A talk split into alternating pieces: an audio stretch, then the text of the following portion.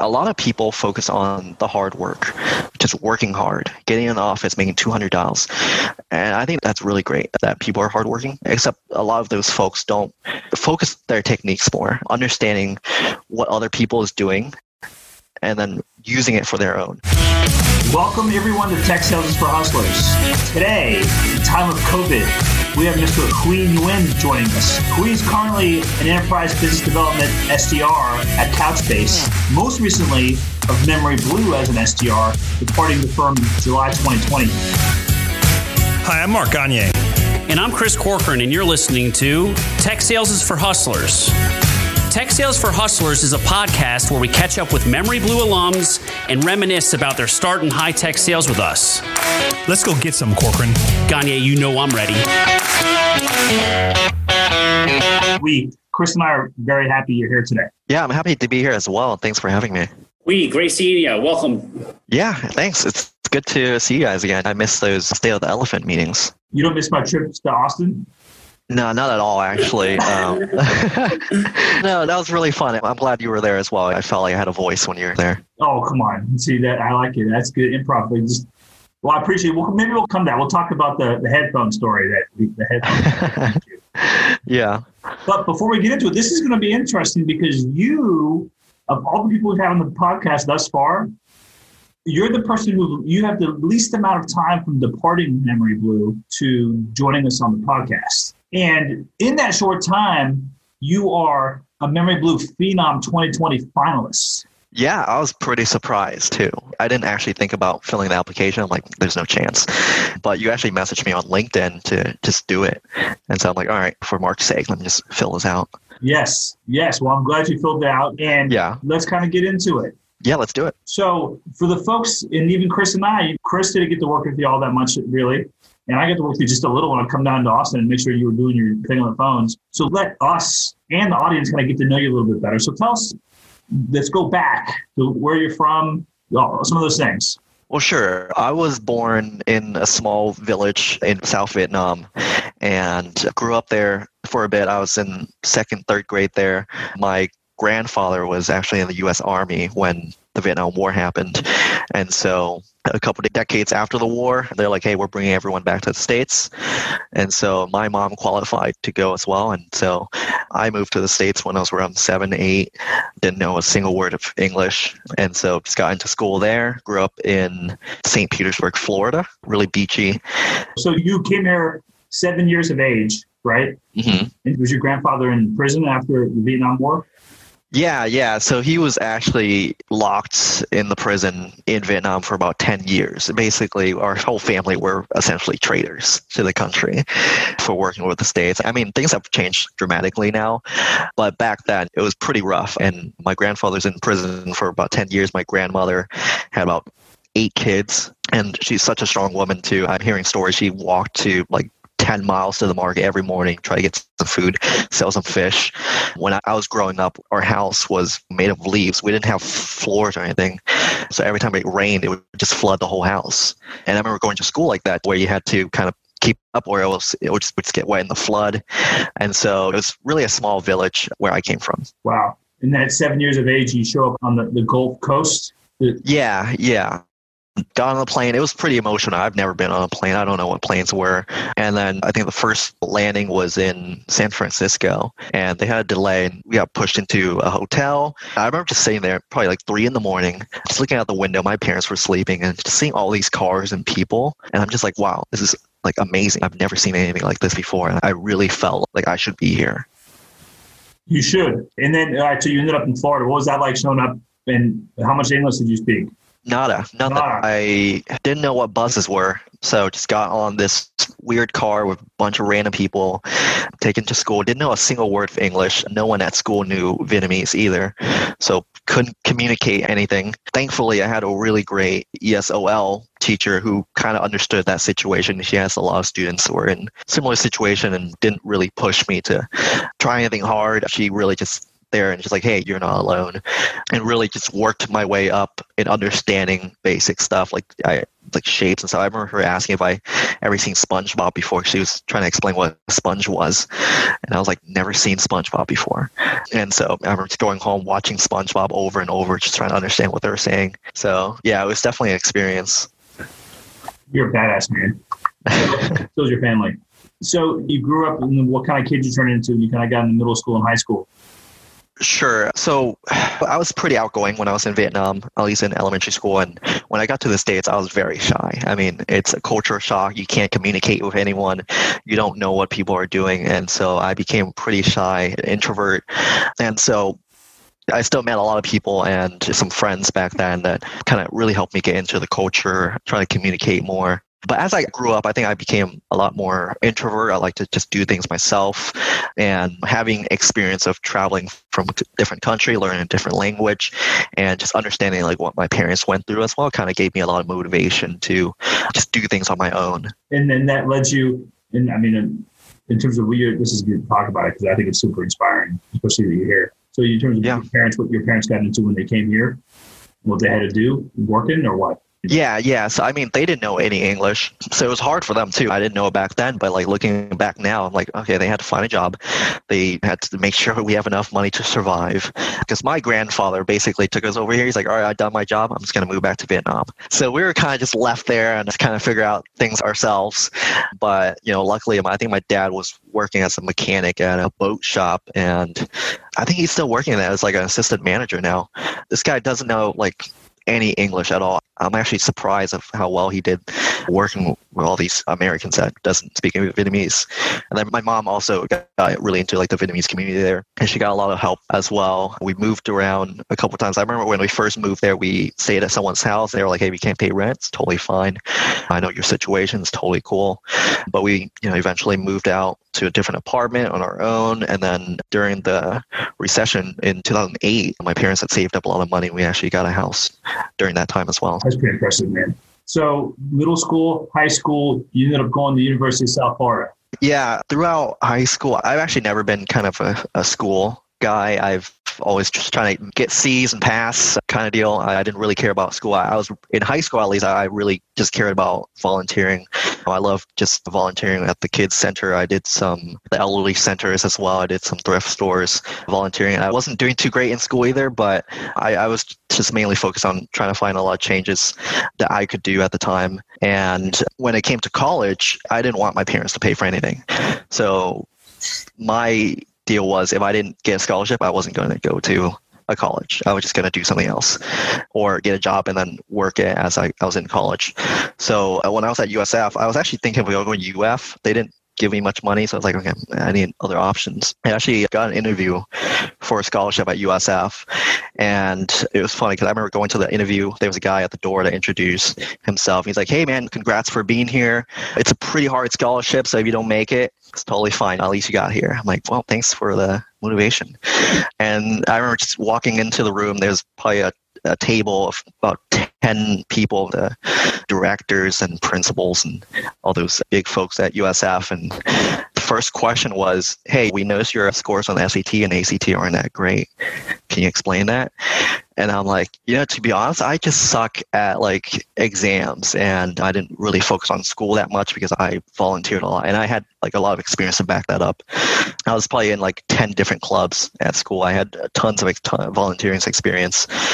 Yeah. And I didn't really think much of it when I got home. About a week later, I got the email like, hey, congrats, you got it. It's essentially just a full ride to USF for, I think, first generation students and that's really how I, I started at USF as well in the marketing major.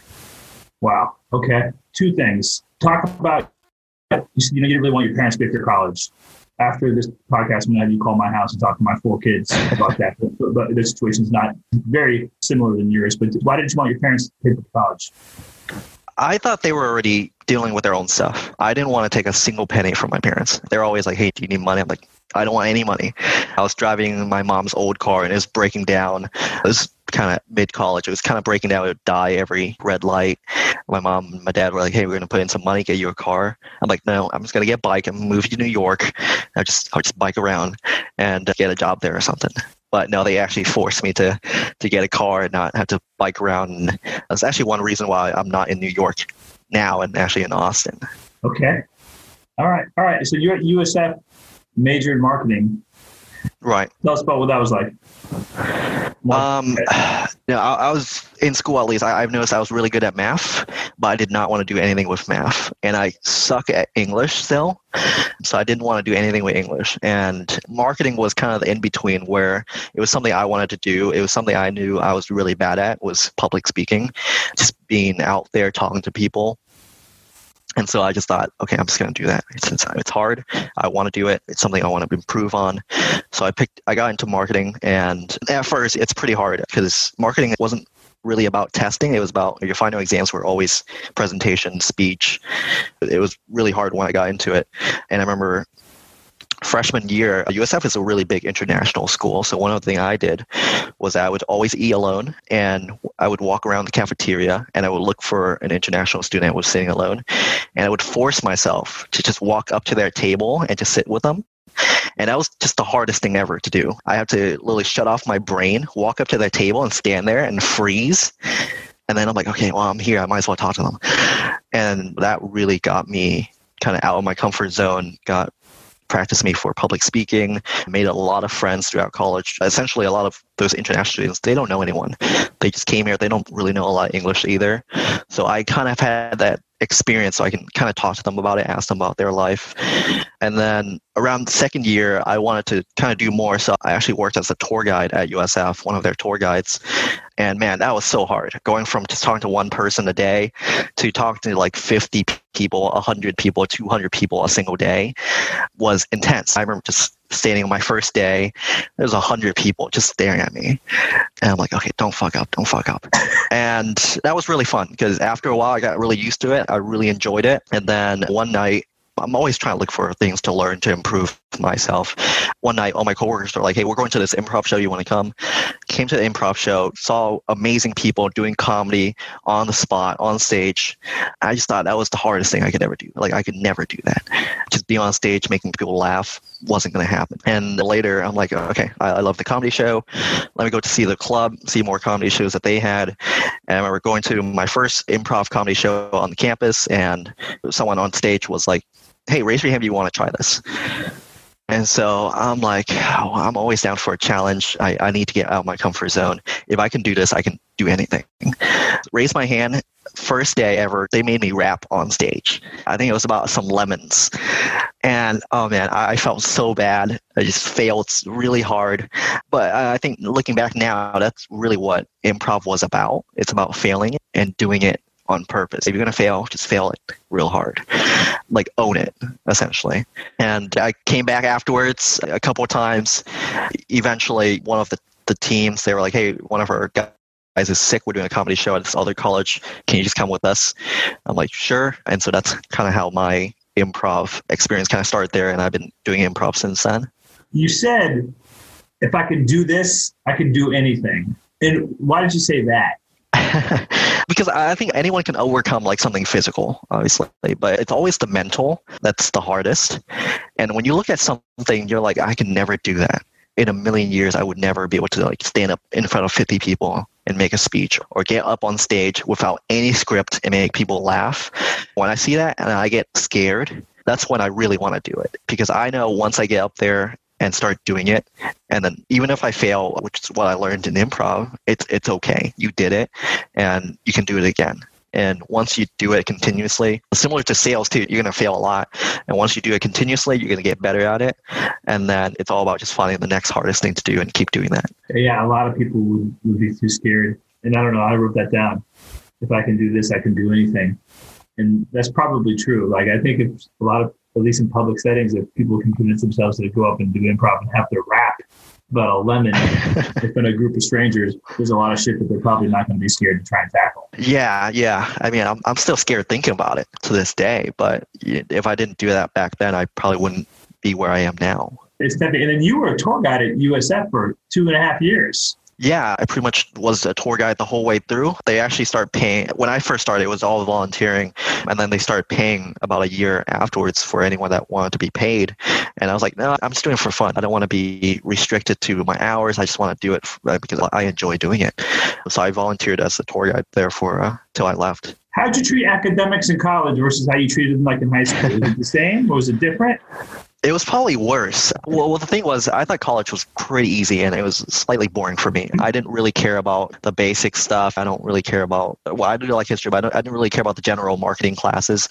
And I always thought if I didn't, if I didn't have the scholarship, I would have dropped out already because I do not want to, you know, spend money on this. But at the same time, I was spending a lot of time in college taking classes that I want to take. I was enrolling to a lot of different classes that weren't marketing, like writing, history, sales, digital design, some videography. So I was still taking a lot of other classes and I was still acing those, but I was getting C's in my marketing classes. I, I just didn't really care that much, I guess. What did you end up doing? Hey, this is what I want to do when I get out of school. Like, would you focus on, I guess? Sure. So I didn't really know what I was going to do in college or even after college. And I was just taking a bunch of random classes. And I'm like, I don't know how useful these would be. And I remember I told you both of you that I had a sales class my uh, last semester. And we had a big presentation at the end. And as everyone's leaving, the professor is telling each student how well they did, what their grade is. And he got to me and he's like, hey, you ever consider getting into sales? I think you make some big bucks there. And I remember just telling him, no, that's not me. I, I can never get into sales. And so I left college and I was working as a graphic designer at a big financial firm down in Florida. Worked there for about eight months, was making really good money. And the only thing I could think of back then was how boring the job was. That's not really something you expect when you do your old college thing. You expect to be a graphic designer, and then you're in an actual company, and you're like, "This it's so boring. I want to do something else." And so I, I didn't know what I wanted to do back then. I just knew I, I wanted to get out and do something else. And so one of the things I noticed that the company did was they sold websites for around ten thousand dollars a website, and I figured, well, I can probably just make the whole website myself find my own people to sell it to, and then you know I can do that for a bit. So I ended up ending my job there, and then I was making just websites on the side with local small um, businesses in Tampa. I mean, of course, they're not going to be able to f- afford ten thousand dollar website. So I was charging, I was charging people like five hundred bucks, thousand dollars per website. I could make them in like a day or so. So I was doing that for a while, and I was making enough money to kind of survive here and there. And I was still not sure about my future didn't know what to do. I did a couple interviews at large companies and just i just didn't get them and just didn't know what to do by the end of that year. And so i had a friend a family friend that was in europe at the time and he said he messaged me he's like hey why, don't you just like move to europe and experience what people experience here and then just figure it out from there. And at the time i didn't really have a lot of money. I probably had about $600 and so i bought a, a one-way ticket. I decided screw it, I'm just going to do it. Bought a one way ticket to London because I couldn't afford the rest. Flew to London, got a warning stamp on my passport because you know I didn't have any money, didn't have a job, didn't have any other flight plans. I, I probably had 600 700 dollars 500 that went to the plane ticket. And so i was couch surfing for a bit. I was living with a rock band for about a month just following them to different bars doing shows. And then i was also doing improv in london as well and met a lot of people that way. Eventually i was doing websites on the side just selling websites to local businesses. I was making a couple hundred dollars here and there. And then i bought a plane ticket and flew to berlin where i shadowed my friend who's a sales manager at the time and kind of understand his think, thinking process. He was actually really successful at the time. He started a company before he sold it for a couple million dollars. And he was working as a sales manager to just understand sales. Because he thought it was kind of the most important part of the company. And so i thought that was really interesting. I learned a lot of entrepreneurship from him. I learned a lot of coding when i was there as well. And i found that sales was really interesting from what i saw. After that, I traveled around Europe for a bit. I was in Switzerland, and then I finally flew to Spain, where I did kind of a pilgrimage. I walked. There was a big trail. I walked from northern Spain down to Portugal. It took a couple of days, but it, you know, it really cleared my mind. I knew what I wanted to do. I wanted to get out of Tampa. That was one big thing I wanted to do, because I think in Tampa, the mentality that I felt there was just work at some normal corporate job, go to the beach, and just enjoy your life. You know, just keep doing that every single day. And I, I didn't want that. I want change. I want people that are surrounding me are people that wants to be successful, start their own company. The idea of startups was really exciting as well. So after the whole pilgrimage, I essentially was in Spain for a bit and I decided to just fly back. I was back in St. Petersburg, packed up all my clothes, took my car, and uh, just drove to, I was actually in Houston, but I was looking to, to live in Austin. Amazing. What a story. And so, what happened when you got to Houston? Well, I had a few job interviews that I had set up before I go, just to kind of prep myself. I ended up not getting any of it.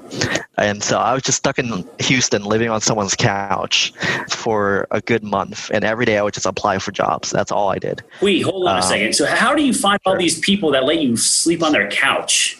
I think I'm just, I guess, friendly. I just had really great friends, obviously, that really sheltered me. They're like, hey, you don't have to pay for rent or anything. Don't worry about it. Just get a job and figure it out. So, luckily, I had really great friends that supported my career choice and what I was doing and really trusted me to get a job and get out of there, have place, obviously. Um, amazing, so, amazing. Yeah. So you're in Houston, you're staying on a friend's couch, you're looking for jobs, you're getting turned down for jobs. Take us from there. Sure, sure. So I was in Houston for a month and I, I was really sweating because I was like, I need to get out of this person's place. I need to get a job, get, get out of here. And I knew I didn't want to be in, in Houston. I wanted to be in Austin. So I was driving back and forth every single day from Houston to Austin and back. I remember doing a couple interviews, driving back, didn't get it. Eventually, I saw Memory Blue. Saw it was this big sales company that really taught you the whole sales cycle, the whole process and everything. It was really great for people that never had sales experience before. So I thought, okay, let me apply for this one. And I, I actually remember calling my uh, friend in Europe. and like, hey, I found this really cool company. You what do you think about it? Yeah, that looks really uh, awesome. Like, what do you want to do? And just kind of learn sales a bit especially in you, you and your experience when you don't really have a lot of sales experience. So I applied, did drove to Austin, did an interview with my previous manager. For Her name. Taylor um, Ritchie. Taylor Ritchie, yes. Yeah, T Rich. Yeah, did not interview her. It went pretty good. Drove back to Houston, got called up the next day, drove back to Houston, did another interview with Nimit, and then I got the job as I was leaving the office. I think it was Abby that called me. Abby Bull Wyndham. Abby yep. Dubs. So then did you move from, you obviously had to move from Houston to Austin. Yeah, yeah, and that was another big part of my life as well because I didn't have any money back then when I got the job at Memory Blue. So I ended up I had maybe 200 bucks or something in my name. I had probably $3,000 in debt and I ended up living at different Airbnbs for about thirty dollars a night. My girlfriend was there, came to visit me at the time as well, and we were just sleeping in my car, some days at the park, some construction sites. And I remember driving her to the airport to so she can, you know, fly back. And it was about five in the morning. I had to work the next day at Memory Blue, and I would just drive to the Memory Blue office and sleep in the parking lot because I didn't really have a place to go. And so it, it, was really tough at the time. Luckily, I got I eventually got paid and found my apartment. Wow! So you spent some time living at Casa de Mi Honda.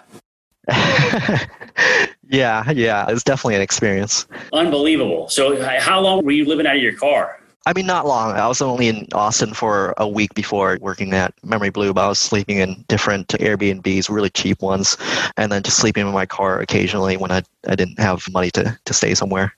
I remember first week at Memory Blue was so stressful for me because as I'm dialing, I'm stressing out on the back of my mind because I'm like, I don't have a place to stay tonight. I don't really have a place to sleep. I remember telling Taylor, I'm like, Taylor, I really need to like go and figure out my living situation because I don't have a place to sleep tonight. So it was definitely rough situation. Well, obviously you got through it. So what did you end up finding? Well, I eventually got paid by Memory Blue, obviously, and I got a really nice apartment, place I'm living right now, actually. And at the time, I didn't really care about saving money. I just wanted to know sales, understand sales. I didn't need, need to save money for anything. I wasn't looking for like long term plans at the time. I was like, okay, I'm in Austin. I got a job. I got a place. I just got like the most expensive place they had. So I'm like, I don't need to save any of this money. Probably bad mistake looking back now. But yeah, then everything kind of turned out really well. Once I had a place to stay, I was uh, working at Memory Blue then for you know two weeks now in the job, and everything was going pretty good. Talk to us a little bit about what it was like this first couple weeks, and if you could go back and give yourself advice before you started, what advice would you give yourself? Sure. I mean, first few weeks was so hard. It was the, one of the hardest thing I've ever done in my life. And I did not expect that at all. If I was to go back and tell myself, I would probably just tell myself it's going to be hard. That's not something I expect. I was reading a lot of sales books. I was listening to podcasts before working at Memory Blue. And I'm like, okay, I got this. I'm going to be the best salesman that I'll ever hire. And it's going to be awesome. You know, not the case at all. I got in there and it was so hard. It's not so much about like the strategy or or how hard I was working. It's about like the mentality of picking up the phone and talking to someone that was really tough. And I mean that's one reason I got into sales as well because I thought that's not something I can do, and that's why I did it. And I remember the first week I was just shaking you know, every call. Before every call, I would ask Jackson Hawkins. Know, it was also Kaylee that was there. I was just like, "Hey, how do you get over this fear of picking up the phone, talking to someone?" They're like, "the really the universal answer I got was, you don't. You just get used to it. The more you do it." And I'm like, "All right, I'm just going to do it. You know, no complaints anymore. So one thing I started doing early my first month there, I would just get in the office super early. I usually get there either first or second before Jackson, and I had a key, open office, get in there, and I would make about 30 dials. So about 7 a.m. Uh, Central, so about 8 a.m. in Eastern, which is my territory. Just make about 30 dials in the morning before I could use any services, can't pee or anything until I make that thirty dollars. Did thirty dollars, and then as everyone's shuffling in and starting their first blitz, I would be at my fifty dials, going to eighty dials, and I always try to complete at least eighty dollars before lunch every day. And so, why did you do that? Yesterday, you were talking about, hey, I, I, had to get in there. I had to dial early. Why did you do that? Yeah, I was just a lot more motivated in the morning. I would kind of shake myself up. I knew that if I'm scared at something, I should just do it. And so, getting up early in the morning, going to the office early when I was, it's all quiet, not a lot of people in there, not a lot of people chatting with me, I can really get my work going. I can start dialing, feeling really refreshed. And so I was trying to get as many dials as possible in the morning so that I can kind of evaluate that later as well uh, throughout the day. For almost two decades, Memory Blue has helped high tech firms tackle their sales development challenges and carve out bigger market share in their space. Building and executing a carefully designed, multi touch cadence that generates a flow of sales qualified leads is the hallmark of our business. Our flexible solutions and talented professionals produce real results that clients can bank on. The end goal of our outreach is scheduling a qualified meeting so you can provide a comprehensive discovery call and bring the sale to a close. This carefully crafted process produces new business opportunities that have converted into over $1 million in closed deals. Hundreds of high tech companies have trusted Memory Blue to help them grow, penetrate new markets, and test the viability of a new product. If you're interested in learning more about Memory Blue's full sales development services, head to memoryblue.com slash sales. When it comes to prospecting, I always like to say that inertia is either your best friend or your worst enemy. So if you go and start early and you get built up the momentum and you got you're in the rhythm and you're off. But if you don't do that, then it could be 10, 11 lunchtime and you haven't called anybody and that phone weighs 100 pounds, right? Yeah, I totally agree. I mean, if I don't call in the morning, then I would not be able to call in the afternoon. That's, that, that was just my case. Yeah, I could not call anybody in the afternoon if I didn't do it in the morning.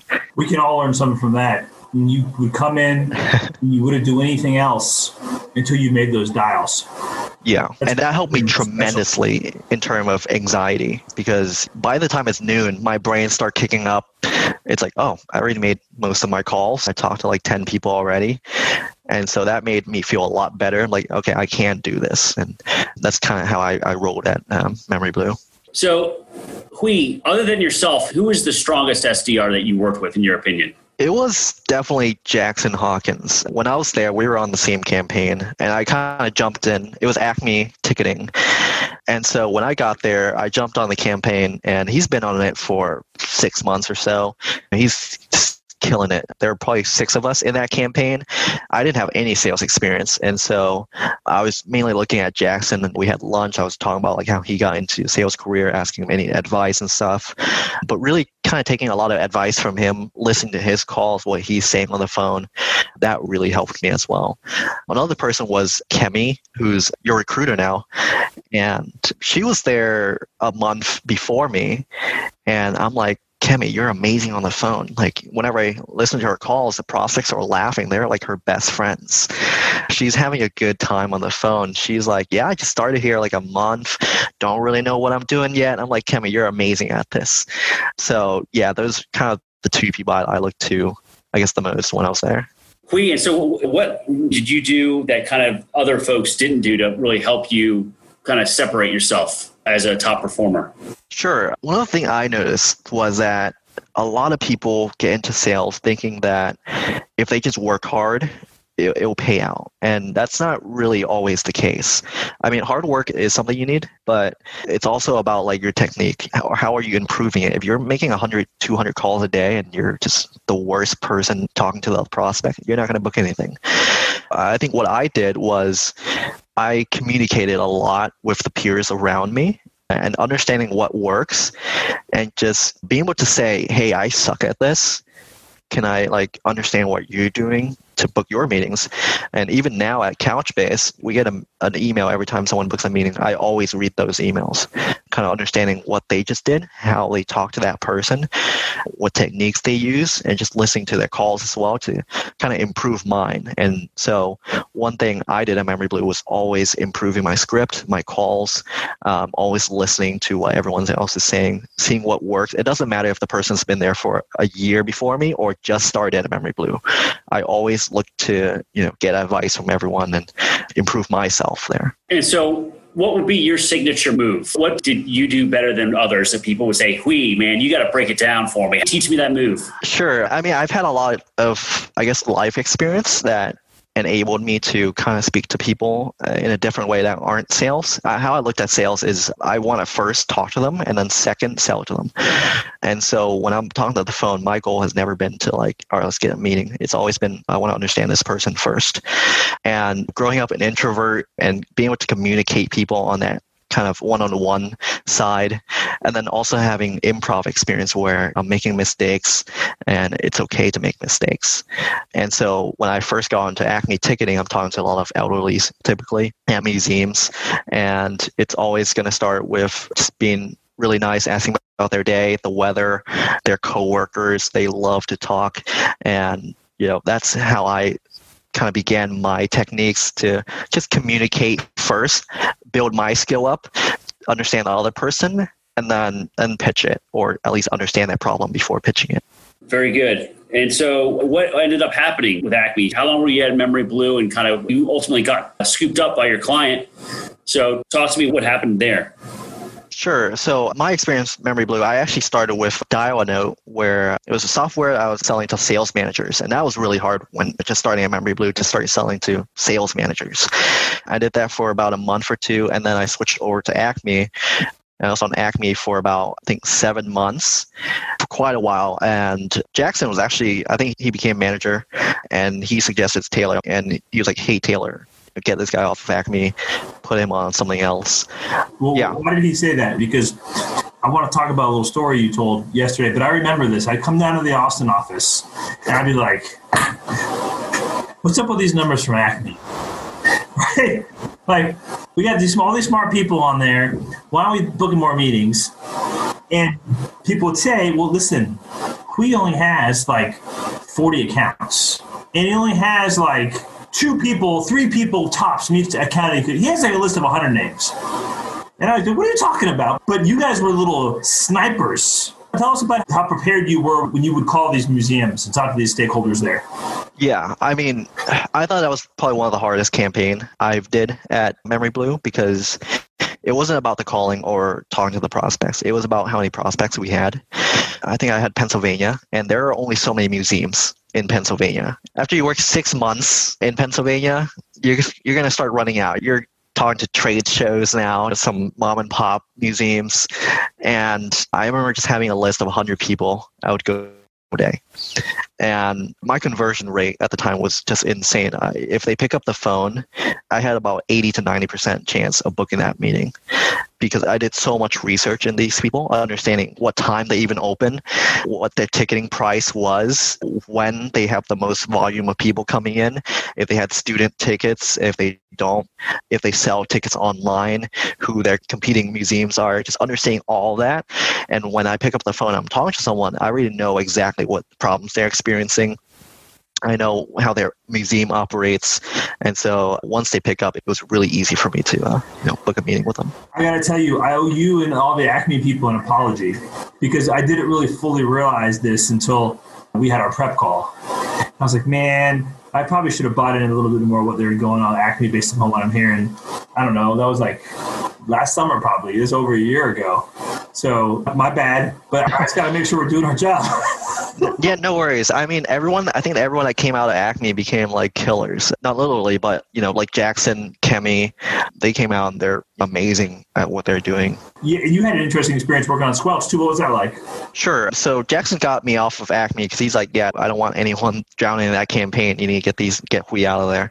So I got on Squelch, and at the time, Squelch wasn't doing too hot. I got on as part of a new team. It was me and three other folks, uh, and we started booking meetings right away. I mean, we were booking a lot more meetings than they they had before, and, and things were going pretty good, or I thought it was pretty good. I was actually hitting quota or at least close to it, and I felt a lot better than I, when I was on Acme. Unfortunately, they liquidated. It wasn't any of really any of our faults. They just the investors pulled out, and the company basically vanished. Tell us about how you found out about that and what you said. yeah, so no one knew. My sales rep texted me on a Friday night. I was just hanging out with some friends, and he says, "Hey, we liquidated." And I told him, "Hey, that's great. Congrats!" Because I always thought they wanted to sell the company. um, like, "Hey, congrats. That's great. We did it." and we, we did it. Oh man. and he replies back, you know, the bad kind of liquidation, we're all fired. and I'm like, oh, I'm, I'm sorry. That sucks. And so I call up Taylor Ritchie. I'm like, Taylor, like Squelch liquidated. We're gone. They're gone. And she's like, what? Like they didn't tell me anything. And I'm like, yeah, they just texted me and saying they liquidated. So I came in the office Monday thinking I'm fired. Like I'm I'm gone. My client's gone. I'm out of here. But you know, luckily we were all moved to Farsight afterwards, and that was a cybersecurity client. And eventually you mosey your way over in the Couchbase. But actually, yeah. you take that back. You didn't mosey your way over there. We had finally figured out how to properly incentivize folks to, who earned the right to work on um, certain can I guess that campaign in particular, because that campaign is very unique to the history of the company. So, yeah. so tell us about how that went down.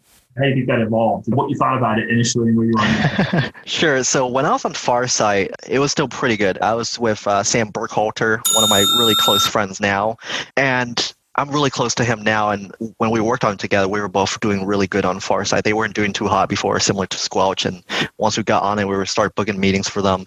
And I remember talking to Sam, and I'm like, "Dude, you're like always killing it here. Like, how are you doing it?"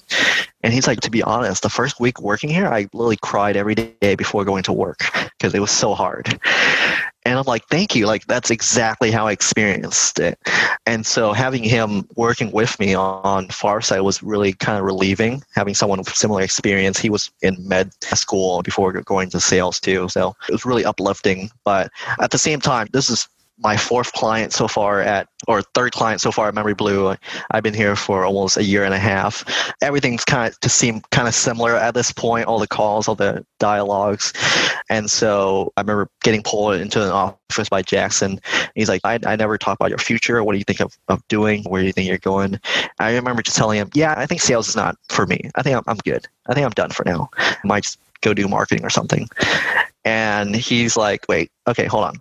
I'm thinking of you putting you on couch Couchbase. What do you think about it? It's going to be awesome. And I told him, no, I think I think I'm good. I, I don't want to disappoint them. I don't want to get into Couchbase a month and then quit or something. And yeah, I'm pretty sure they're a great client. I just don't want to disappoint them. And he's like, all right, just give it two weeks. If you don't like it, you can quit if you want. All right, just give it two weeks for my sake. And so I'm like, all right, fine, Jackson. I'll give it two weeks, and then if I don't like it, I'm out of here. Gave it about three days. I went to Jackson's like Jackson, I'm staying here. This is amazing. You're a really great product, really great company. They have an amazing SDR team. They have really good SDR team manager as well.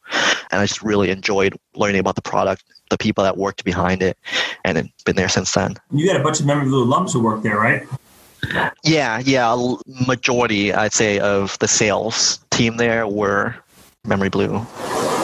How much better do you think you were the first day you started on Couchbase versus the first day you started at Memory Blue? Oh, much better. I remember the first day on Couchbase was just so easy. I remember talking to the sales director at Couchbase and just telling him, hey, this is the easiest thing I've ever sold. First day at Memory Blue, I just had no idea of anything. I was scared. First day of Couchbase, I was so confident that this was going to be awesome and it was just going to be really easy. And really, that's still the case. Yeah, good. You still work there now, so you definitely got mean, still be the case. Yeah. Tell us a little about what you're doing for them. Sure. So I'm still in the SDR role. I just left Memory Blue three or four months ago. And when I, I first started, I had really small territory, kind of the southwest area.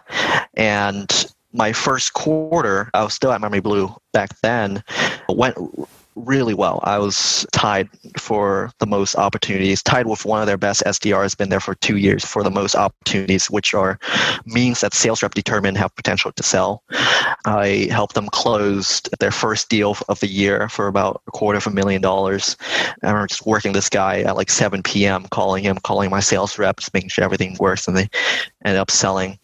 And so since then, I've been moved around a couple territories to kind of uplift that territory, and I've been doing pretty good so far. So, Hui, what made Couchbase that much easier or that much better compared to the other campaigns that you were on before you moved over to Couchbase?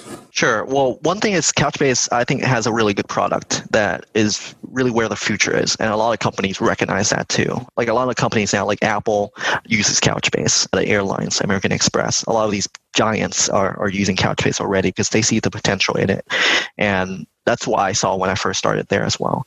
And then secondly, I've had so much experience from working different cl- clients at Memory Blue, working from talking to sales managers, talking to elderlies at museums, talking to cybersecurity folks, understanding these different personas, understanding what they want really helped me when I got on Couchbase. Because in Couchbase, we're talking to all kinds of people, your level, VP level, all the way down to just regular software engineers that just got a call. So just being able to understand all those personas, being able to communicate what they want to hear has really helped me just using that experience from Memory Blue. So it sounds like uh, it's a combination one of having a great solution that's being adopted in the marketplace and then number two just the experience that you had of talking to all these different personas so that you feel comfortable talking to really anybody and that's kind of helped you crush it for Couchbase. Yeah, definitely. And uh, I think another side thing is also the people. I had a really great SDR manager, Stephen LeBay. Uh, I think he was actually at uh, Memory Blue too. Who was Mr. LeBay? Mr. LeBay, amazing manager. I go to him for anything. And that was kind of a similar situation at Memory Blue too, where one thing that kept me going the most at Memory Blue was the people around me. Uh, that's one thing I did not expect when I was planning to get in sales was how much the people around you really affects you. You're getting in the office and everyone's just talking, hanging out. You're not going to have the motivation to call. But when I, I'm in the office, I see people just on the phone hitting the dials. That gives me a lot more motivation and also listening to people with similar you know issues or how they felt when they first got into sales really helped me kind of stay in the game and, and being motivated. I think most people underestimate that. Yeah, yeah, definitely. I, I, think a lot of people get into sales thinking they're just going to do it themselves and make some money and be the best, but it's really a lot about the people around you as well. You're the fire starter of the office, man. If, back when I was working, if I'd come in and you were already on the phones, crushing the phones up, and like, this is great. I got to do what this guy's doing. Reality, I'm super nervous. I'm just trying to get as much calls in as possible so that that nervousness goes away. We every podcast we have, and it's same with Chris and I when we started. When I started, I used to pray to dear God that the prospect would pick up. Prospect would ring, prospect would pick up, and I'd hang the phone up on the prospect before even a word was said. It's scary as shit. People who say they're not scared, or, or I don't know, they're a little off their rocker a little. They might be a little crazy, or, or they haven't done it before. Truly. So, Mark, would you count that as a CWP? I would not. I would not. Uh. There needs to be something coming out of your mouth. if you don't say anything, there's no CWP. Okay. All right, it's good to hear because Austin was our first office outside of Memory Blue corporate, and we were always a little nervous about what the culture was going to be like when we opened it because you're not there. And Emmett did a good job of opening it, and then finding folks like Jackson and T. Rich. And Jackson's running the office now. And I don't think it's any coincidence that you told me that somebody who, and we all have these crises of confidence when we're in the SDR role. You told me Jackson was a guy who saved you a few times. Yeah, yeah. When I was at Memory Blue, I wanted to quit a lot of times. And one person I leaned on a lot was Jackson, just like looking at him, looking at him work. And him telling me not to give up a couple of times was really helpful. And even when T. Rich was there, I would always go to Jackson for help as well. And when he was a manager, I, I was like, yeah, for sure. We didn't have to guess. So let's talk about this. So, what does the future hold for you? Like, where do you think you want to go with this? Yeah, yeah. So, one of my plan is I don't actually plan to be in sales for that long. I actually plan to be in marketing. And that was really one of my goal before even sales, before Memory Blue was always to be in marketing. I got into sales because that's one of the skill I want to learn. If I'm going to ever have my own company, I need to learn like the lowest level, which is sales, selling, or also the most important level. And so I feel like now I kind of had some of that experience. I wanted to get back to what I was mainly focused on, which is marketing. And especially at Couchbase, I, I feel like I could you know do the most good because when i'm in sales i'm really just uh, feels like I'm helping myself. Whereas when I'm, you know, in marketing, I can actually help the whole team. And having that experience with sales already, understanding what the prospects wants to hear, what they want to see in the email, I think it's going to really help the marketing team as well. So, Hui, what's more intimidating, prospecting or improv? if you ever try improv, and for anyone that listens to this, yeah, there are a lot of comedy shows where a lot of nights they'll just bring out a hat, and if you want to do it, just put your name in there and get up on stage, and then you'll realize how really easy it is. I think because improv is not about booking meetings, not about getting sales or anything. It's about just making mistakes and owning it, and you know that's so much easier than when I'm on a call because on the call I, I, try to be as sharp as possible, as precise as possible, knowing every single thing about the person.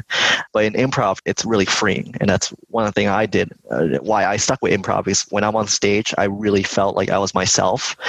I didn't have to pretend to be someone else. I didn't have to be perfect, and that really translates to my life now, where I'm a little less nervous about failing. That's great. And so, how do you keep your sales skills sharp? Sure. I mentioned this earlier too. I never stop learning. And one of the easiest way to learn is from the people around you.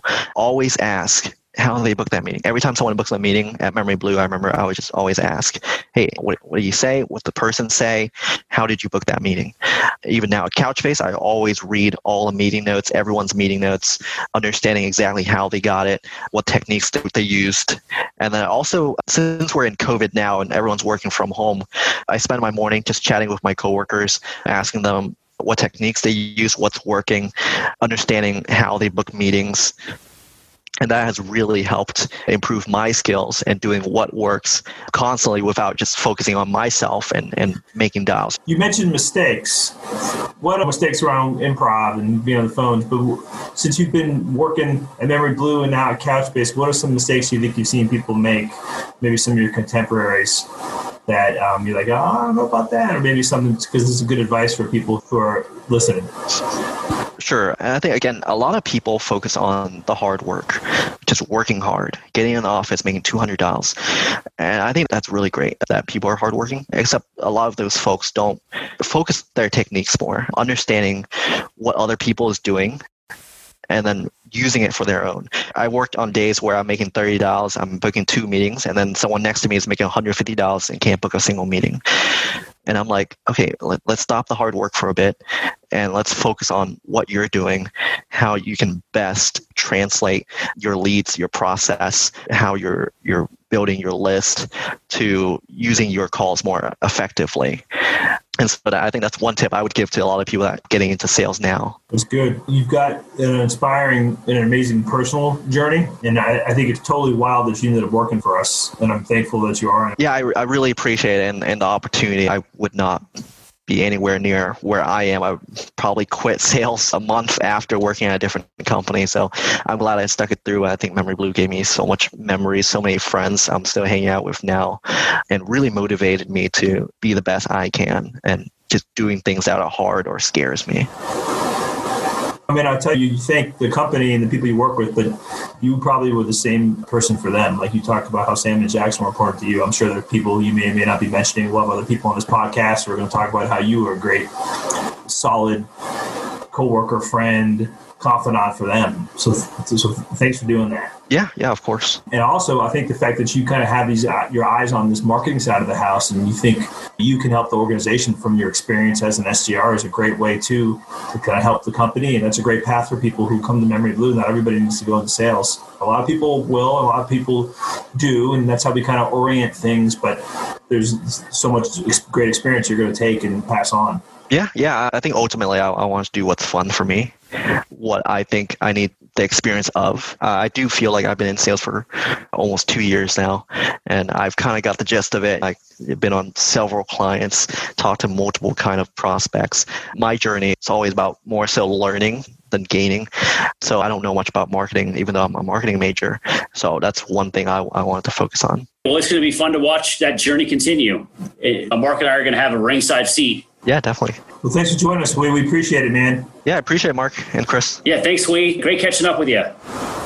Appreciate it. Yeah, hopefully I'll see you guys soon as well. I'll, we'll track you down. We're down there next. Definitely. yeah, I might have my own company by then. So. Hey, there you go. Then you can, you can hire us to do some more SDR work for you.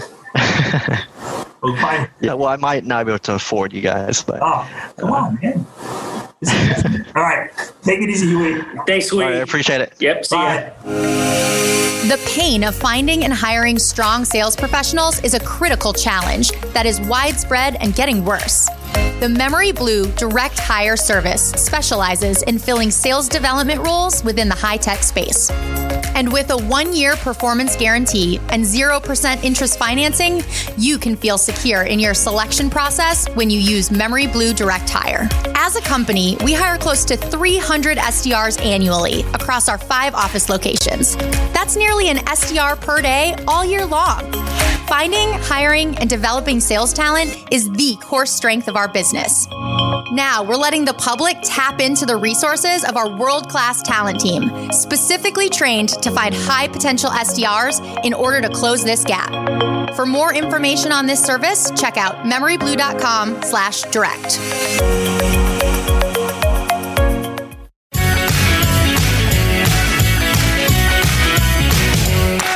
Thanks for listening to Tech Sales is for Hustlers.